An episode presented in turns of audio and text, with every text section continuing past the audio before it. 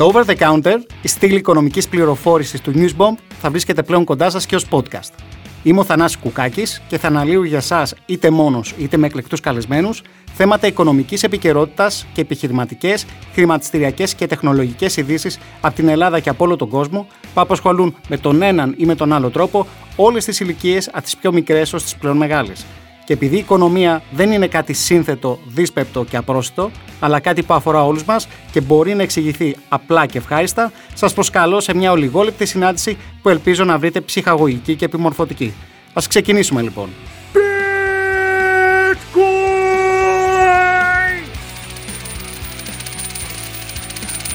Όπως πιστεύω ότι καταλάβατε, σήμερα θα μιλήσουμε για ένα trendy topic που απασχολεί τους πάντες. Το bitcoin και ευρύτερα την αγορά των κρυπτονομισμάτων. Τα κρυπτονομίσματα είναι ένα εξαιρετικά διφορούμενο θέμα, καθώς διχάζει εδώ και καιρό την επενδυτική κοινότητα. Έχουν φανατικούς υποστηριχτές, αλλά και ισχυρούς πολέμου.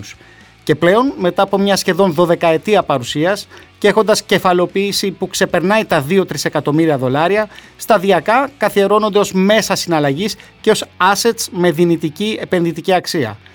Α μπούμε λίγο πιο βαθιά στο θέμα. Ο Μαρσέλ Προύστ έλεγε ότι το ταξίδι της ανακάλυψης δεν σημαίνει να ψάχνεις σε καινούρια μέρη, αλλά να έχεις καινούρια ματιά.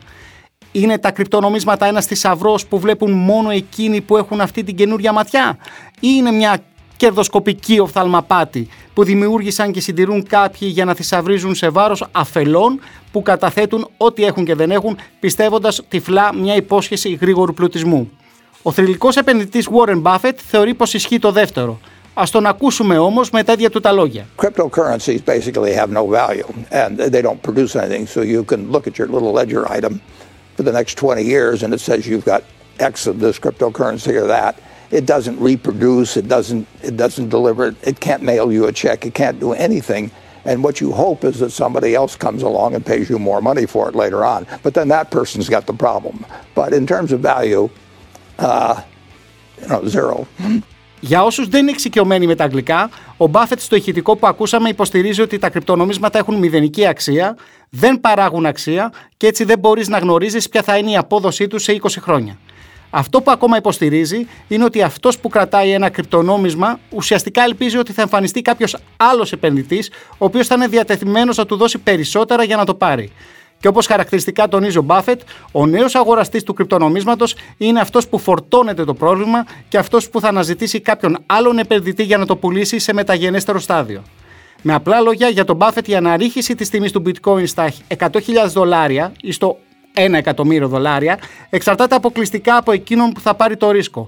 Είτε από αφέλεια και άγνοια, είτε από κερδοσκοπική οπτική, να επενδύει αυτά τα χρήματα πιστεύοντας ότι στο μέλλον θα βρεθεί κάποιος αντίστοιχα θαραλέος αφελής ή κερδοσκόπος για να οδηγήσει τον bitcoin υψηλότερα.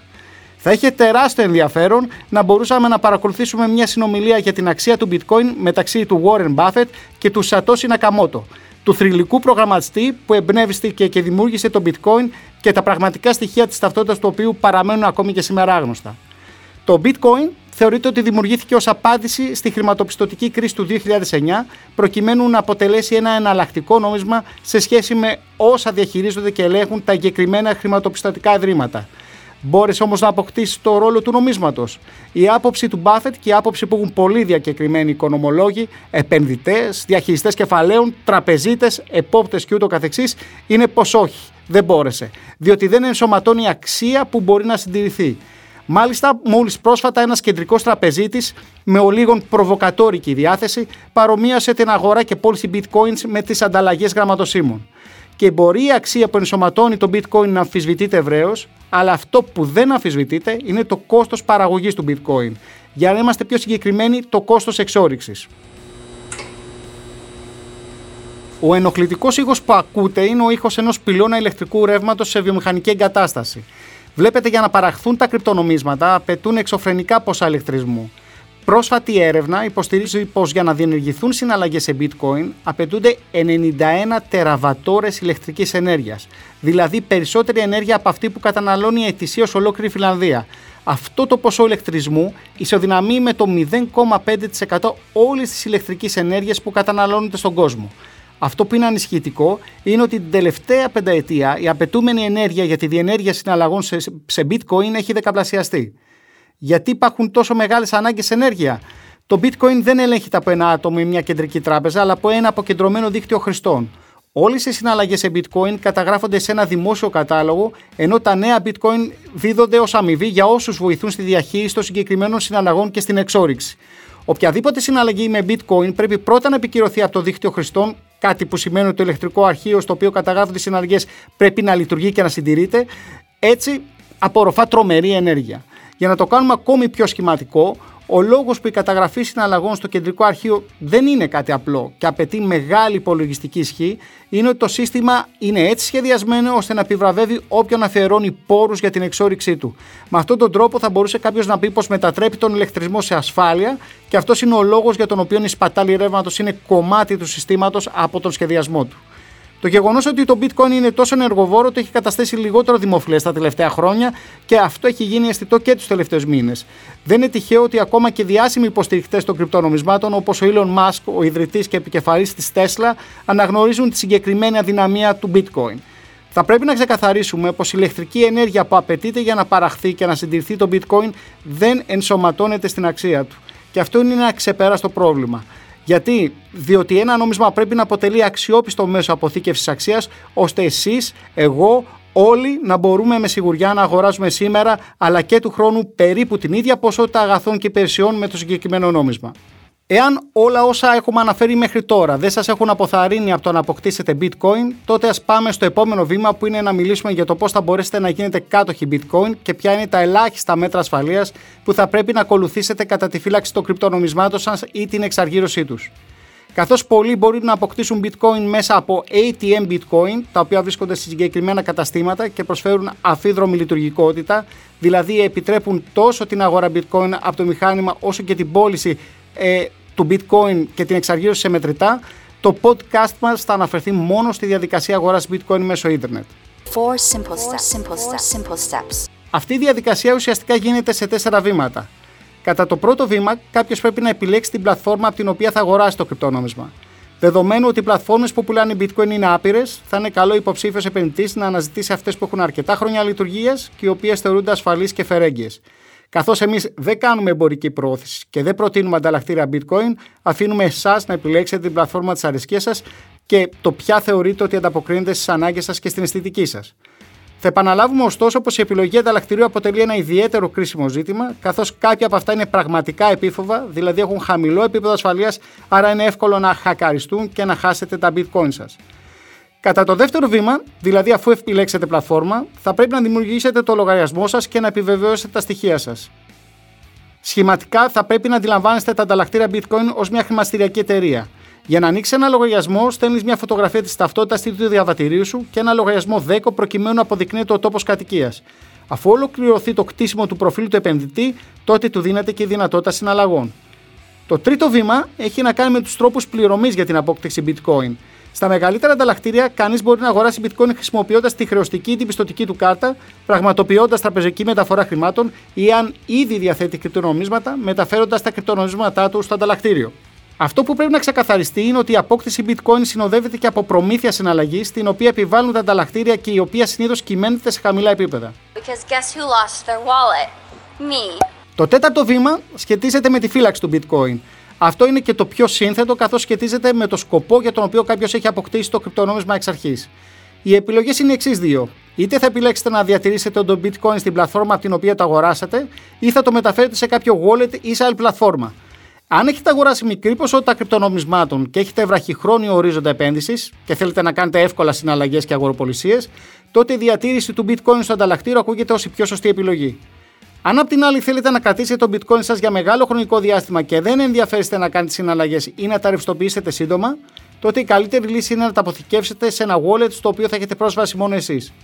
Αυτοί που αποκτούν bitcoin είτε αποσκοπούν στο βραχυχρόνιο κέρδος μέσω trading, είτε αποσκοπούν στο μακροχρόνιο κέρδος, κάτι που αντιλαμβάνονται ως μακροχρόνια επένδυση.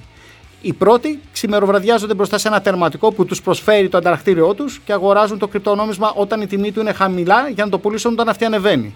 Η δεύτερη ομάδα επενδυτών είναι εκείνη που πιστεύει στην τεχνολογία του blockchain και θεωρούν ότι τα κρυπτονομίσματα και η τεχνολογία τους θα φέρουν ριζοσπαστική αλλαγή στον τρόπο με τον οποίο λειτουργεί ο κόσμος και συναλλάσσεται. Για αυτούς, είναι δεδομένο ότι η τιμή των κρυπτονομισμάτων θα ανέβει και ως εκ τούτου δεν ασχολούνται με το ημερήσιο trading, δηλαδή πιστεύουν ότι δεν έχει ιδιαίτερη σημασία εάν η τιμή που θα αγοράσει κάποιος σήμερα είναι 200 δολάρια ή 2.000 δολάρια χαμηλότερη, αλλά σημασία έχει απλά να αγοράσει. Στο σημείο αυτό πρέπει να επαναλάβουμε ότι η επιλογή ανταλλακτηρίου και η επιλογή wallet είναι τις πιο σημαντικές αποφάσεις που θα πάρει ένας επενδυτής σε bitcoin. Αν το ανταλλακτήριο που διατηρεί κάποιος τα κρυπτονομίσματα του πέσει θύμα hacking και αυτά εξαφανιστούν, τότε δεν θα τον αποζημιώσει κανείς. Επίσης, αν κάνει κάποιο λάθος και στέλνει τα κρυπτονομίσματά τους σε λάθος διεύθυνση, τότε η αποστολή τους δεν μπορεί να, να στραφεί και θα τα έχει χάσει μία και καλή. You know that I'm asking you about the future and so I'm curious. Μπορεί κάποιος να κάνει μια ασφαλή πρόληψη για το μέλλον του bitcoin. Η απάντηση είναι όχι. Αυτό το οποίο είναι εμφανέ είναι ότι οι επόπτες διεθνώς δεν το βλέπουν με καλό μάτι και δεν υπάρχει διάθεση να νομιμοποιηθεί σύντομα ως στοιχείο ενεργητικού. Και μπορεί κάποιες χώρες μεμονωμένα να τα αναγνώρισαν ως επενδυτικό εργαλείο, όπως έκανε το Ελ Σαλβαδόρ, αλλά κάποιες άλλες χώρες, όπως η Κίνα, εξωστράκησαν ακόμα και τα ανταλλακτήρια συναλλάγματα στα εδάφη τους, απαγορεύοντας τις συναλλαγές και την εξόριξη του bitcoin. Και μπορεί να αναφερθήκαμε ήδη στο επιζήμιο ενεργειακό αποτύπωμα που προκαλεί η παραγωγή του bitcoin, Ωστόσο, δεν πρέπει να παραβλέπετε και το γεγονός ότι τα τελευταία 12 χρόνια έχει δώσει μια διέξοδο σε όσους συστηματικά αποκρύβουν εισοδήματα και ξεπλένουν χρήμα. Αναμφίβολα, η νόμιμη χρήση εικονικών νομισμάτων προσφέρει στη θεωρία πολλά ωφέλη, όπως αυξημένη αποδοτικότητα πληρωμών και χαμηλότερο κόστος συναλλαγών. Τα εικονικά νομίσματα υπό προποθέσει μπορούν να διευκολύνουν τις διεθνείς πληρωμές και έχουν τη δυνατότητα να παρέχουν υπηρεσίες πληρώμων σε πληθυσμούς που δεν έχουν πρόσβαση ή επέχουν περιορισμένη πρόσβαση σε κανονικές τραπεζικές υπηρεσίες. Ωστόσο, άλλα χαρακτηριστικά των κρυπτονομισμάτων σε συνδυασμό με την παγκόσμια εμβέλειά τους τα έχουν καταστήσει δημοφιλείς επιτίδιους που ξεπλένουν συστηματικά χρήμα και μάλιστα σε τεράστιες ποσότητες, δηλαδή στο οργανωμένο έγκλημα. Παράθυρο για αυτές τις έκνομες συμπεριφορές προσφέρεται την ανωνυμία που παρέχει η αγορά κρυπτονομισμάτων, ο περιορισμένος προσδιορισμός και επαλήθευση των συμμετεχόντων στις σχετικές συναλλαγές και η έλλειψη σαφήνειας σχετικά με την εποπτεία και τις κυρώσεις για όσους παρανομούν. Με απλά λόγια, δεν υπάρχει ένας κεντρικός φορέας εποπτείας της σχετικής αγοράς. Δεν είναι τυχαίο ότι σε αυτή τη φάση μόνο οι αστυνομικές αρχές και οι ομοσπονδιακές υπηρεσίες ασφαλείας αναλαμβάνουν να ασχοληθούν με υποθέσεις που κατά καιρούς έχουν δει το φως της δημοσιότητας, όπως οι κλοπές κρυπτονομισμάτων από ανταλλακτήρια, οι πληρωμές λίτρων σε υποθέσεις οικονομικών σκανδάλου και εκβιασμών με bitcoin, αλλά και χιλιάδες μαύρες πληρωμές είτε αφορούν τζόγο είτε αφορούν εμπόριο ναρκωτικών και όπλων. Από την άλλη, υποστηρικτέ του κρυπτονομίσματος υποστηρίζουν πως όλα τα πορτοφόλια που κατέχουν έστω και ένα χιλιοστό bitcoin είναι καταγεγραμμένα και οποιοδήποτε έχει τη δυνατότητα να δει τις διευθύνσεις των επενδυτών, ακόμα και αν δεν είναι χρήστη του δικτύου. Μπορεί να μην φαίνεται το όνομά τους, όμως εμφανίζονται τα πόσα αγόρασαν, πόσα πούλησαν και πότε. Άμεσα και σε πραγματικό χρόνο. Υποστηρίζουν δε πως αυτού του είδους τη διαφάνεια που ταυτόχρονα διασφαλίζει την ιδιωτικότητα των συναλλαγών δεν θα τη βρούμε σε κανένα άλλο νόμισμα ή σύστημα συναλλαγών. Ελπίζουμε αυτό το πρώτο podcast του Over the Counter να σας φάνηκε χρήσιμο και να σας έδωσε μια γενική εικόνα για το τι ακριβώς συμβαίνει με το bitcoin και πώς μπορείτε να επενδύσετε σε αυτό. Θα θέλαμε να κλείσουμε με το εξής. Ο Μπέρτραντ Ράσελ, ο γνωστός Βρετανός φιλόσοφος, δίδασκε πως το ζητούμενο δεν είναι η επιθυμία να πιστέψουμε, αλλά η επιθυμία να ανακαλύψουμε. Μπορεί πολλοί να ανακαλύψουν πως η επιθυμία τους να πιστέψουν στο bitcoin ήταν λάθος. Σε κάθε περίπτωση, μην πιστεύετε σε θαύματα, αλλά προσεγγίστε με κριτική διάθεση και με σκεπτικισμό αυτού του είδους τις επενδύσεις, όπως και κάθε άλλη επένδυση. Διότι στο κάτω-κάτω της γραφής μιλάμε πάντα για χρήμα. Σας ευχαριστώ και τα λέμε ξανά σύντομα.